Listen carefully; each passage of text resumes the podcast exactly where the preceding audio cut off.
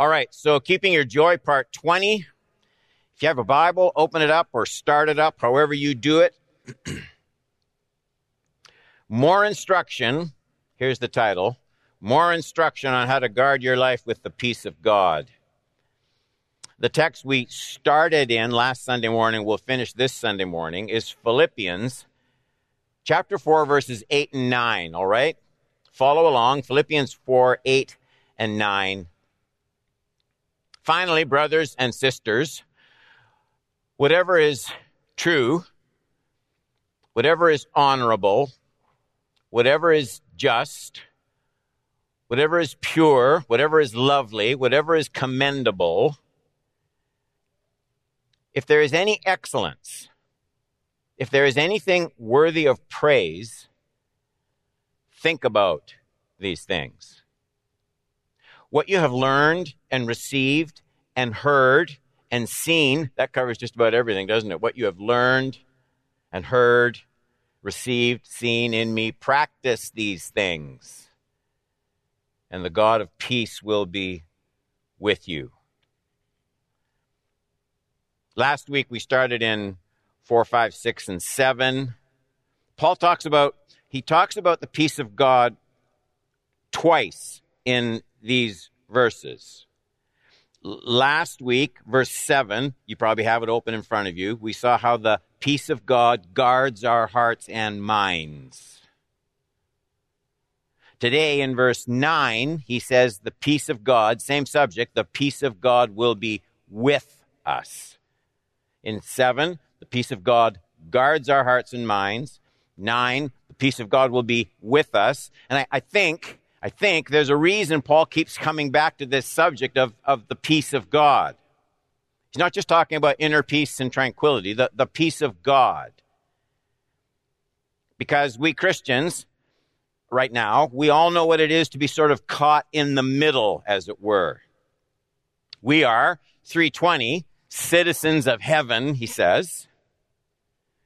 He says in 221 to live is Christ, to die is gain but most of us aren't dead yet. And the place where we live doesn't always feel conducive to growing in Christ and loving Christ and following Christ. It tends to pull us in all sorts of different directions.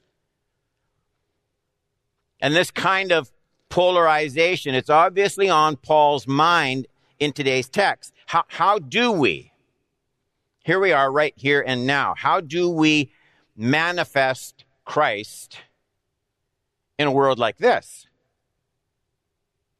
Not in heaven, but here, in circumstances like ours.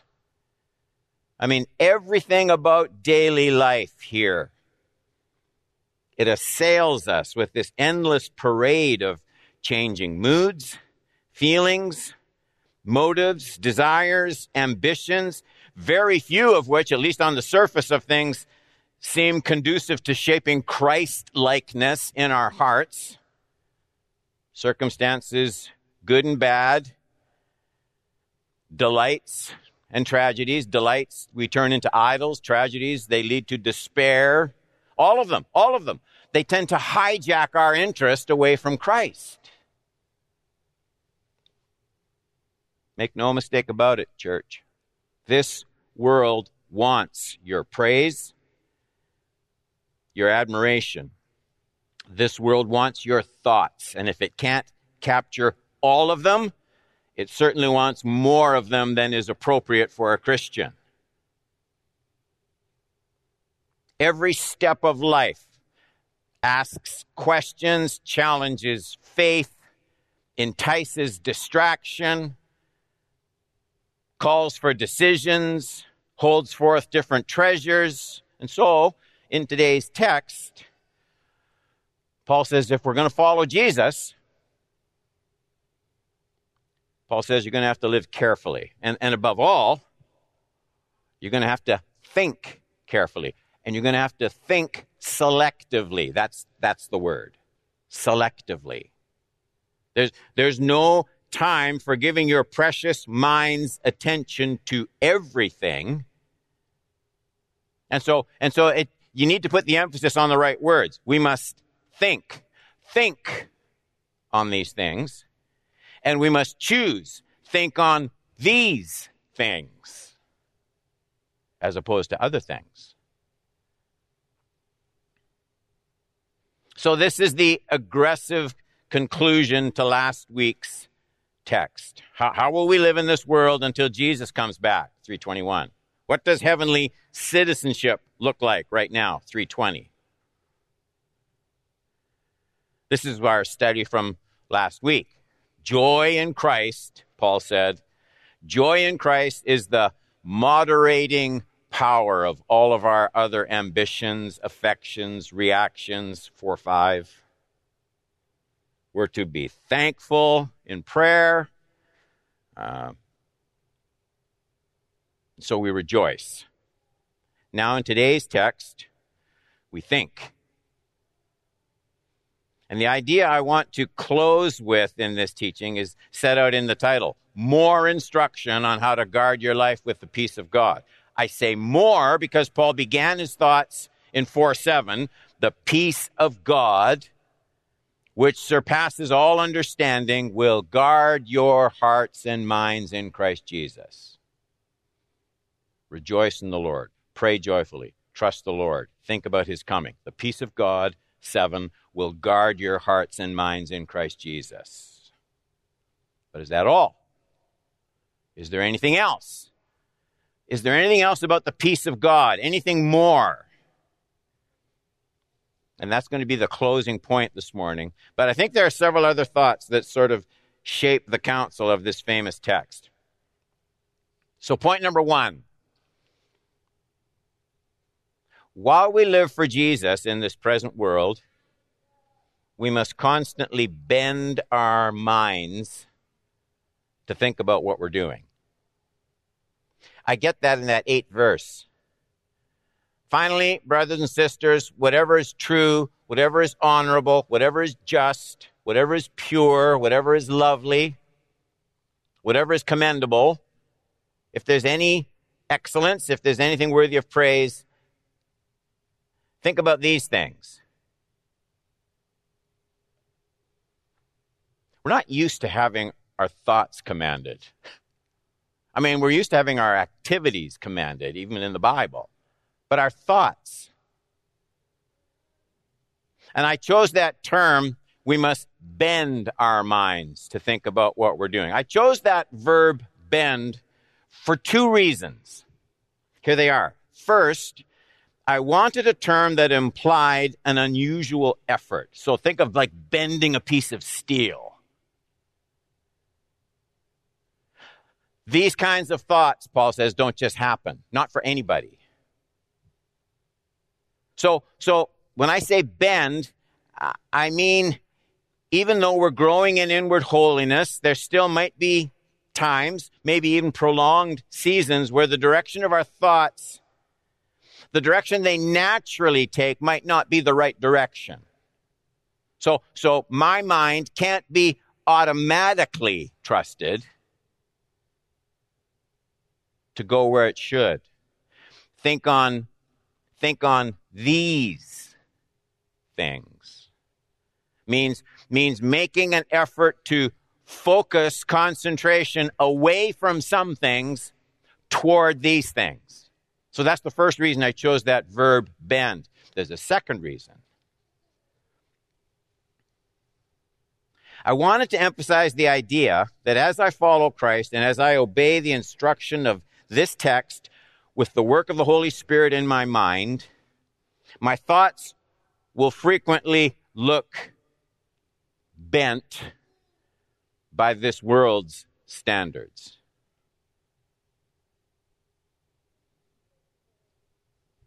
So the price, the price of following Christ seriously is you can't you can't just trend with this world. You can't fit in to the trends of this fallen age. That term trending, it should sound more like a threat than a compliment for the Christian. Worldly trending is a shame for citizens of another kingdom, which is what we're called in 320.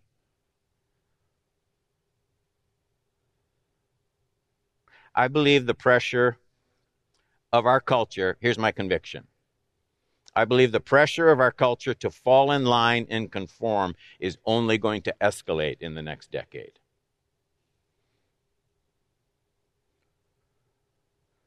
In the next decade, this will be particularly obvious over issues of tolerance to things that God rejects and one day will judge. Please understand how important this is to you. In the sovereign plan of God, it's going to become impossible to be an inconspicuous Christian if you want to be a real Christian. It will be impossible. There simply will be no longer any possible way to blend in with the crowd in the days to come if following Christ is going to be meaningful in a New Testament sense. I've said this before. This is the most important question of the morning. The question the church will have to face more seriously than ever before is this Is God still allowed to be morally offended by things that no longer offend me? Is God allowed to be morally offended by things that no longer offend the church? That's the issue. That's the issue. So I must prepare myself to stand apart from the world's priorities and the world's values. How, how ready are you for this? In terms of what is acceptable and in terms of what is admired and in terms of what is pursued, you and I will be in a different time zone, a different line entirely than people on that broad path that leads to destruction. Any other road looks ridiculous to them. They constantly lean to their own understandings. They're shaped by what Paul calls in Ephesians the course of this age. Think of it as a trench. Everybody in the same trench, all going in the same direction. They think they're thinking independently, but they're not.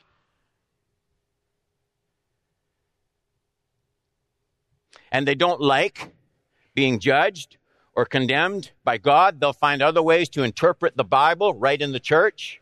They don't want to be judged by God, and they don't want to be exposed by the personal convictions of genuine Christians.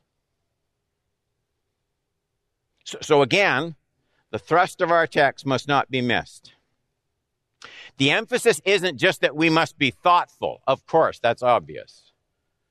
Paul wouldn't deny that we all think a great deal a lot of us think about complicated, intricate things, intellectually demanding things.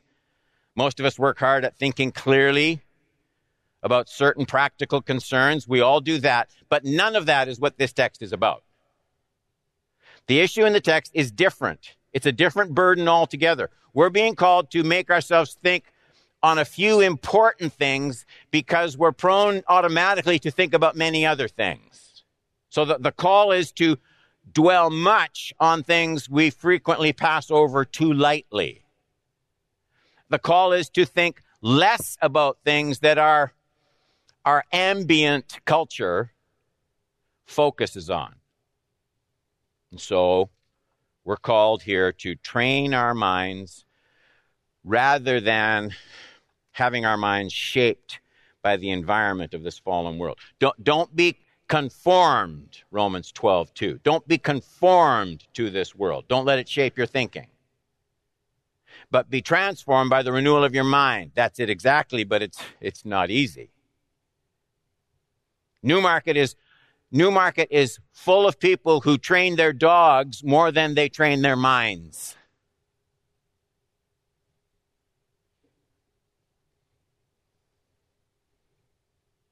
There are probably people here or streaming, there are probably people who work out four or five times a week to train their bodies, who rarely put the same devotion into thinking about godly valuing and godly goal setting.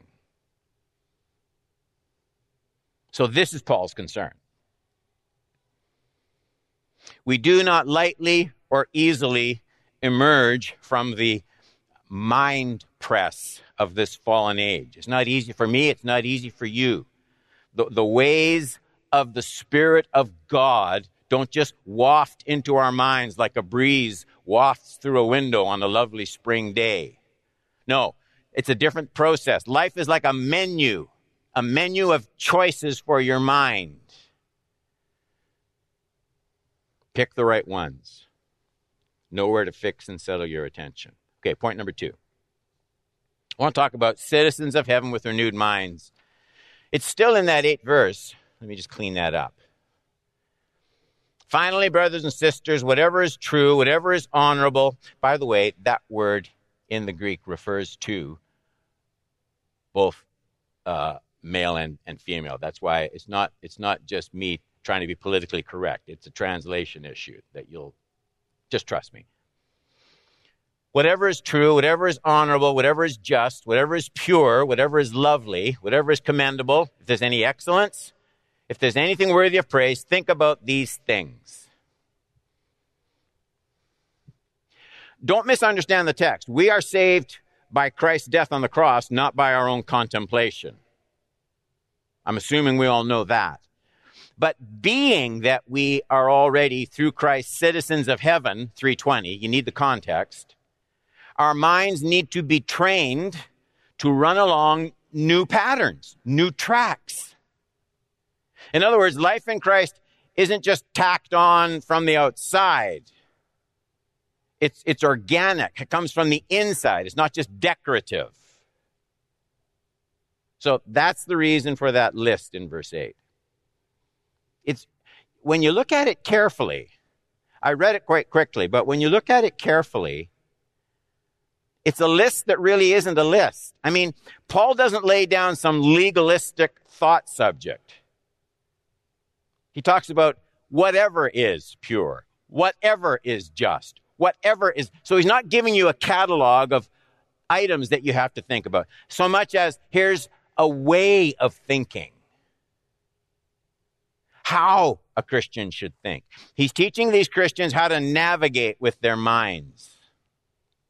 Big categories that you can apply to all sorts of different situations. Life is big, life is wide, with much to engage us in this world. There's so much to do. And this verse is Paul's compass, teaching us how to point our minds toward Christ in all the things that we think about. He's not telling us that we can make ourselves Christians by thinking great thoughts. Rather, he's telling us how to train our minds toward their true citizenship with Christ. He says it really beautifully in uh, Colossians. I know this isn't our text, but it's the same idea. Look at these words Colossians 3 1 to 3. So if, here's past tense, if then you have been, it's already happened. You've been raised with Christ, then here's the present. Here's the verb. Seek the things that are above. So you don't make yourself a Christian by the way you think. But if you have been raised with Christ, this is how you need to learn to think. Where Christ is seated at the right, look at this. I love this.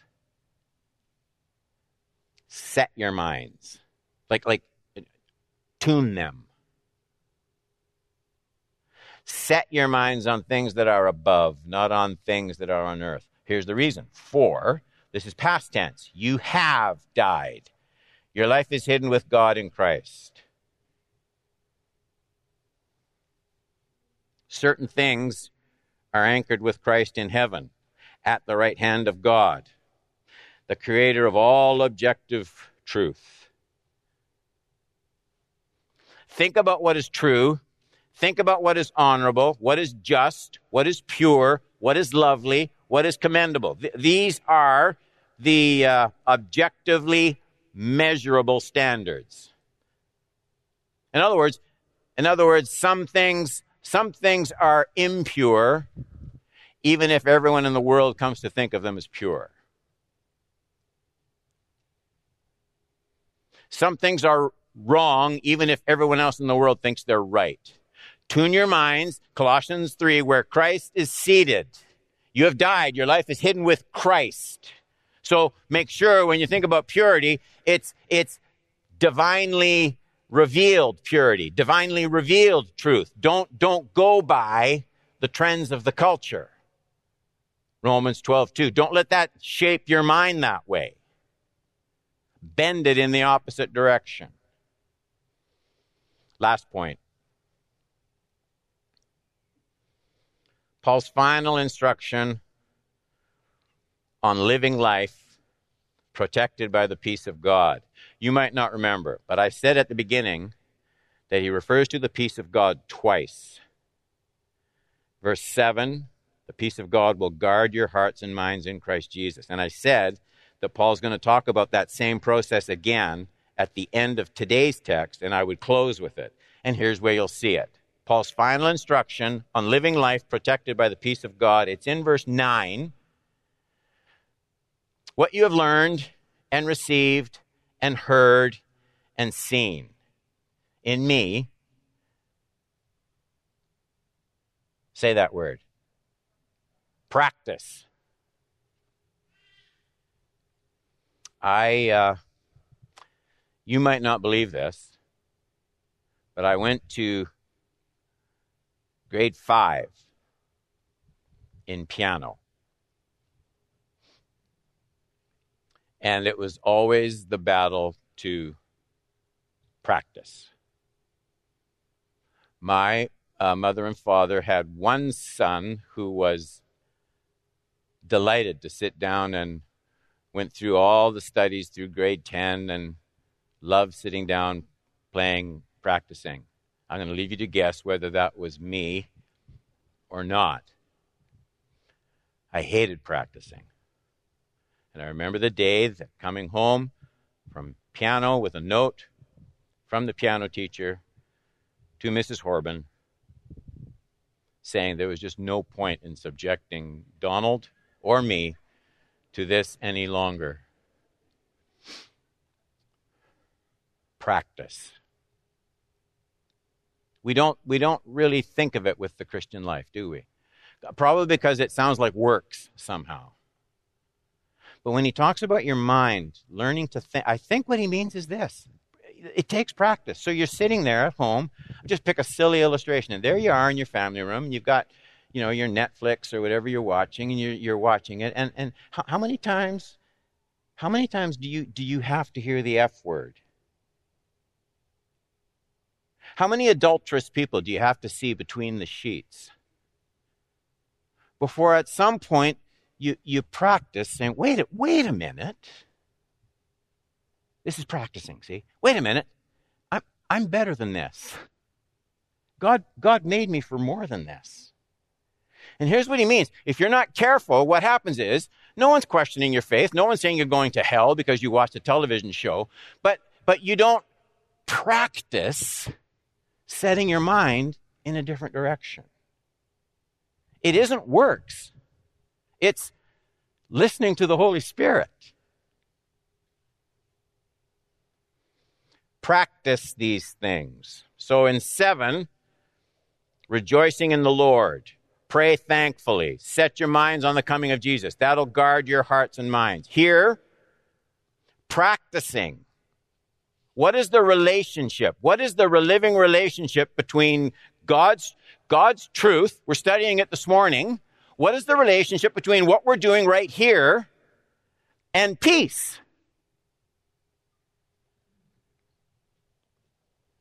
How does peace come into my heart through studying what God has revealed in His Word? Well, you practice it. You practice listening when you're not in this sanctuary, when you're not listening to the live stream. It won't happen. It takes practice. Years ago, I had lunch with a man who doesn't attend our church told me of his difficult family situation. He talked about the burden he carries at home and at work, and he told me of his struggle to hold on to God. He told me of his personal reading, how his life had been so helped by one particular author he had discovered. And he said this He said, I just sense the peace of God as I read. He said, It's as though God just soothes my heart with his peace. I thought about those words. And I tried, I tried in as loving a way as I could to sort of just draw out the meaning of what he was saying. How, how did this author soothe his mind with God's peace? How, how had God helped him with the peace he gave? Did my luncheon partner mean that God showed him how to respond with patience and grace to his wife's apparently unreasonable demands? Is that what he meant? Did he mean God used the author to teach them there were more important things than the material success he feared he was losing at his business? Did he mean God used this author to help him dig into a local church for prayer support and encouragement and perhaps correction? And sadly, I don't think he meant any of those things. I think he meant that God just helped him escape his pain for a little while, but led him nowhere into what he should do about his situation. And I fear there are many evangelical Christians who have bought into this more Eastern contemplative therapeutic vision of what the peace of God actually is and what it does. That's Paul's concern in verse 9. He, he steers away from the kind of peace that just chants serenity now, serenity now. God's peace comes even in very difficult, heartbreaking, pressure filled situations from doing what he places at your feet next to do. From forming attitudes toward people, towards enemies, towards unbearable marriage situations that line up with the Holy Spirit and the kind of life that's hidden with Christ in God and seeks things that are above. What you have learned and received and heard and seen in me, practice these things. And the God of peace will be with you. I don't mean we can do everything sometimes not even very much, to solve all our own problems. But there are always some things we can do to line up more with what the Holy Spirit wants to bring in terms of a reaction, in terms of an attitude, in terms of discipline. And there are definitely many things we can avoid doing wrong to make our situations worse if we put our minds and wills at practicing what the Holy Spirit instructs. For example, I can almost unwittingly look for pity from others when somebody's wronged me. And Paul would say, No, no, no, no, no, no. Don't let your mind go that way. I can become so obsessed with blaming others. Here's the beauty of that one there's always somebody to blame because other people are just as ungodly as you are. There'll always be people to blame. So that I can avoid thinking about I what I need to do better. I can always shut myself off from other Christians, telling myself they're full the church is full of hypocrites, they don't care, they don't understand. I came one Sunday, nobody said hi to me, I'm not going back to that church. You can do all that stuff. And Paul said, No, no, no, no. Whatever whatever's pure and true and excellent. He says, practice these things. And this wonderful promise the God of peace will be with you. The God of peace will be with you. What a text that is. Let's pray together, church.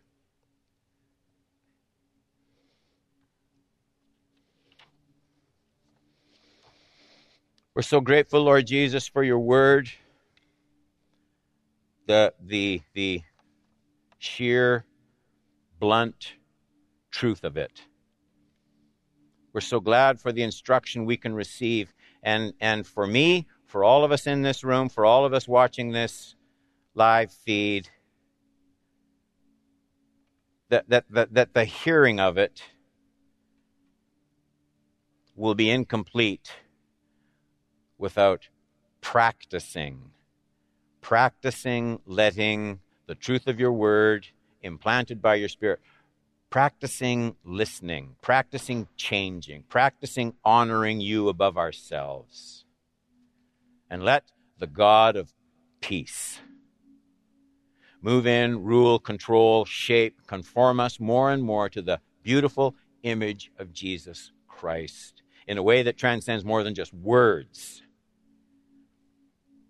but is an actual happening in the hearts of all your children at Cedar View Community Church and beyond. I ask it in Jesus' name. Amen. Amen.